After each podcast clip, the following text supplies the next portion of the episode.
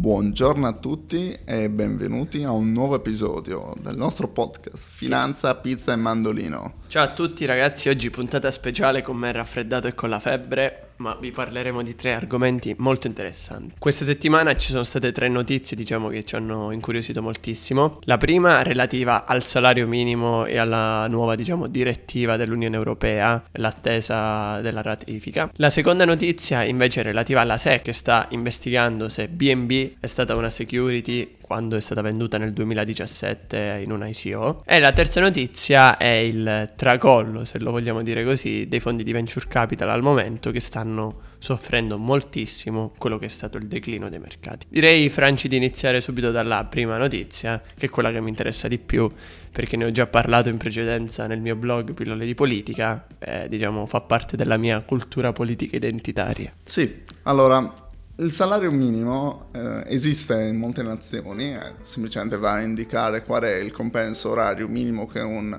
lavoratore eh, dovrebbe guadagnare, però non esiste in Italia. Cosa è successo? L'Unione Europea ha raggiunto un accordo sul salario minimo a livello del Parlamento europeo e adesso dovrà essere ratificato dal cons- eh, Consiglio dell'Unione Europea e questa sarà una direttiva. Ma Carlo, cosa significa questo per l'Italia e Cos'è una direttiva? Assolutamente, vediamo se tre mesi di lavorare a Bruxelles mi sono serviti o meno. Allora, la, c'è una forte differenza tra direttiva e regulation. Una regulation non è altro che un provvedimento dell'Unione Europea che è vincolante per tutti gli Stati membri ed è vincolante non solo nel contenuto ma anche nella forma. Quindi se la Commissione Europea e il Parlamento ratificano una regulation, immediatamente questa deve essere applicata entro un certo tempo nello Stato nelle forme in cui questa viene. Diversamente una direttiva viene viene sì imposta dalla Commissione e dal Parlamento, ma gli Stati hanno il diritto di poter implementare tale direttiva nelle forme e nelle misure che ritengono più opportune per il Paese. Sì Carlo, quindi questo significa che in questo caso l'Italia avrà molto spazio di manovra per applicare la riforma. Assolutamente, già qui diciamo arriviamo ad un problema di cui stavamo discutendo prima di questa puntata, ovvero che il salario minimo che viene proposto in Italia dalle forze politiche, ovvero pari a 7 euro, esiste già in molti contratti, mm, diciamo, regolati dallo Stato, quindi a chi andrebbe a impattare questo salario minimo in realtà? Sì, esatto. Salario minimo eh, nella maggior parte dei contratti del CCNL, ovvero quelli della concordazione collettiva, quindi con i sindacati, è già presente un, un salario eh, similare. Infatti andrebbe quindi a impattare tutti quelli che non sono coperti da questi contratti tramite il sindacato. Però le persone che probabilmente avrebbero maggiore beneficio da questo salario minimo sono quelli che si trovano nell'economia informale, che non beneficiano in alcun modo da nessuna garanzia. Quindi probabilmente se da una parte l'intervento avrà un effetto eh, formale eh, molto grande, nel senso sarà un, una, un, un segnale di svolta, dall'altra non avrà particolari effetti pratici eh, dato che la maggior parte dei lavoratori che hanno un contratto pro- già percepiscono una, una compensazione s- simile. Io sono in disaccordo in quanto comunque nel momento in cui lo Stato regola fortemente quella che è la contrattazione collettiva, diciamo il lavoratore è anche più diciamo, spinto a non aderire a questo diciamo, al lavoro in nero, nonché a tutti questi sotterfugi che vengono utilizzati in Italia ma secondo me il lavoratore è più stimolato a far valere i propri diritti. Inoltre penso anche che il salario minimo sia una battaglia di giustizia che viene spesso avversata da tanti professori, nonché da tanti industriali, ma in realtà è un qualcosa che possa far bene all'economia. Vorremmo parlare in questo momento, se siete d'accordo, anche di quelli che sono un pochino i benefici e i costi del salario minimo. Ti farei iniziare a te con i costi perché a me piace parlare dei benefici. Certo, uh, diciamo che uh, il salario minimo in generale, co- cosiddetto, non ha uh, nessun costo e beneficio, dipende da quanto è il livello di questo salario minimo. Infatti un salario minimo, come detto, di 7 euro probabilmente non avrebbe particolari costi perché per, per, la maggior parte, come ho detto, la parte del CCNL, il, il più o meno il salario è, è, già su quei livelli. Avrebbe sì dei costi sulle imprese che sarebbero cost- eh, quelle che non, si, non aderiscono alla contrattazione collettiva e là in quel caso dovrebbero pagare di più per i loro lavoratori e in generale questo se abbiamo una bassa offerta di lavoro e una grande domanda di lavoro, ovvero tante persone che cercano lavoro e pochi lavori, questo potrebbe ridurre ancora di più il numero di lavori eh, disponibili e eh, portare a una maggiore disoccupazione. Detto ciò, eh, adesso la situazione in Italia, come molti sapranno, c'è una grande uh, carenza di persone uh, nel settore della ristorazione e in generale tutti quei settori che durante che con il Covid sono diventati, diciamo, eh, quei lavori che sono diventati molto più difficili da fare e comunque con più rischi da, pure dal punto di vista sanitario. Sì, diciamo che un altro, diciamo, de, delle obiezioni che vengono avversate specialmente dal centrodestra al salario minimo in Italia è che le imprese debbano decidere il, il salario in relazione alla produttività del lavoro.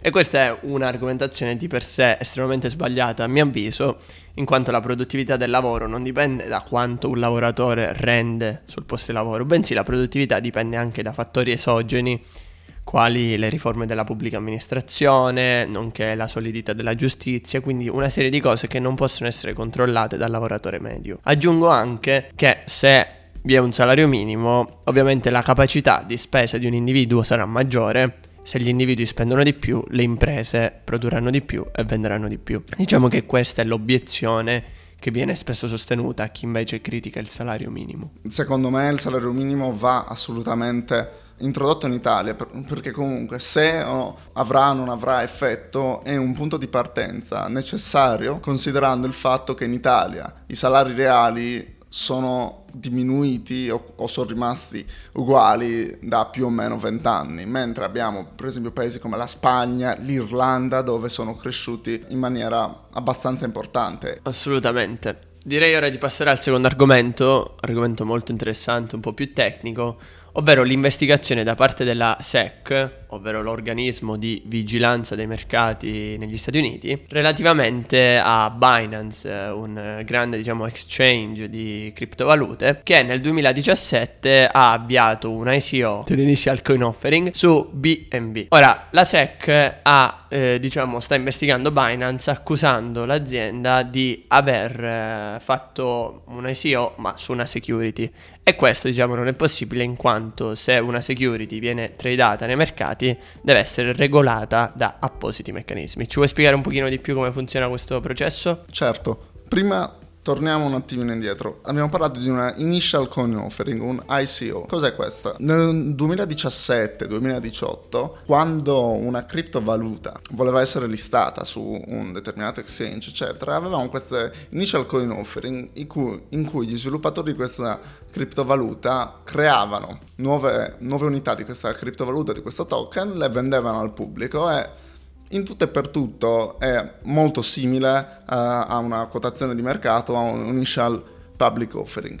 E questo è proprio il problema che ha visto la SEC in questo, perché le criptovalute si giustificano sempre il fatto che non dovrebbero essere regolate così tanto dalle varie autorità di vigilanza dicendo che non sono una security. Cosa significa questo? Una security, secondo la Corte Suprema americana, si tratta di un investimento di denaro con l'aspettativa di un profitto. E quello che ha contestato la SEC, l'autorità di vigilanza sui mercati americana, è proprio il fatto che BNB, la cryptocurrency eh, di Binance, è stata quotata con l'aspettativa di prof- profitto e, per esempio, per giustificare questo, prendendo dal white paper di BNB, c'erano dei piani di spendere il 20% dei, dei, dei profitti dell'exchange per fare un buyback di BNB. Cosa significa questo in termini poveri? In termini poveri questo sarebbe come un, un altro modo per dare soldi agli investitori e quindi sembra che possa soddisfare questa condizione messa dalla SEC. Adesso va detto che Binance uh, ha, ha, detto che non uh, farà uh, questa buyback, però diciamo che è una situazione molto, da una parte tecnicamente complicata, dall'altra con implicazioni di grande livello. Sì, io credo che qui ci siano due punti. Il primo che l'aspettativa di profitto mi piacerebbe averla, ma ogni volta che apro il mio portafoglio vedo tutto il rosso. Il secondo punto in realtà che è molto più rilevante è che effettivamente diciamo, le criptovalute stanno uscendo fuori dal controllo dei, degli organismi di vigilanza ed è bene che queste siano regolate perché vengono spesso associate a truffe multimilionarie, a, a volte che raggiungono anche miliardi di dollari.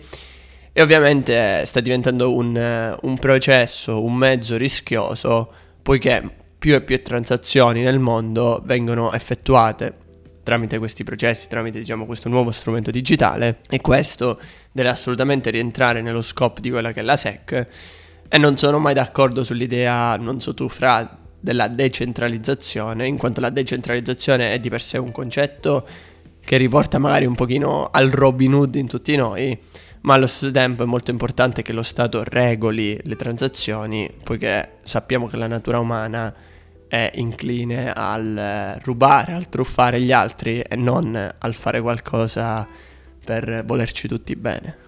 Uh, io non sono così filosofico come Carlo, e anzi penso che la decentralizzazione uh, possa essere uh, una grande innovazione ed è una grande innovazione su tanti ambiti, giusto per il fatto che per esempio abbiamo i vari decentralized exchange che eh, permettono di fa- tra- tradare asset senza che ci sia una, diciamo, una terza parte. E inoltre Uh, secondo me quello che è molto importante che è uscito da tutto questo discorso è il fatto che se si dovessero considerare tutte le cripto come security, succederebbe, questo probabilmente bloccherebbe in un certo modo l'innovazione. Quindi bisogna da una parte evitare di completamente bloccare l'innovazione, dall'altra non si può allo stesso modo avere eh, cose che sembrano un'anatra, f- f- suonano come un'anatra e si comportano da anatra, ma in verità sono un pollo.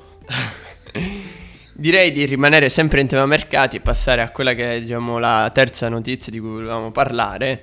Questa notizia nasce da un articolo del Financial Times eh, che indaga su quello che è diciamo, il, fondamento degli investimenti dei venture capital negli ultimi anni dove i venture capital hanno investito in tante start-up, nonché in tante aziende nascenti, eh, diciamo inflazionando il, il, valore di queste aziende a ogni funding round, perché a ogni funding round l'azienda veniva valutata sempre più, sempre più, ma senza un reale, diciamo, sottostante dietro in quanto queste aziende erano spesso diciamo start-up che ora come si sta vedendo nel caso di Klarna, Gorillas e altre ora stanno, o Trade Republic stanno iniziando a soffrire realmente quello che è l'aumento dei tassi di interessi e un mercato che non è più galoppante. Diciamo che il problema, possiamo dire, che da una parte sì, si trattavano di aziende con un, un vantaggio competitivo, un, eh, comunque delle grandi idee, ma dall'altra, ma dall'altra, parte avevamo questo meccanismo dove da una parte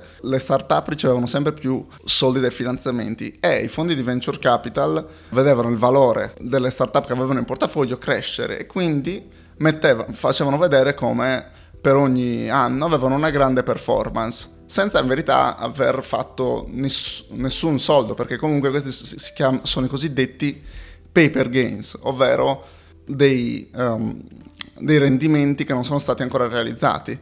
Però fa- vedendo questa performance gli investitori davano sempre più soldi e mettevano sempre più soldi nel venture capital e così continuava il ciclo.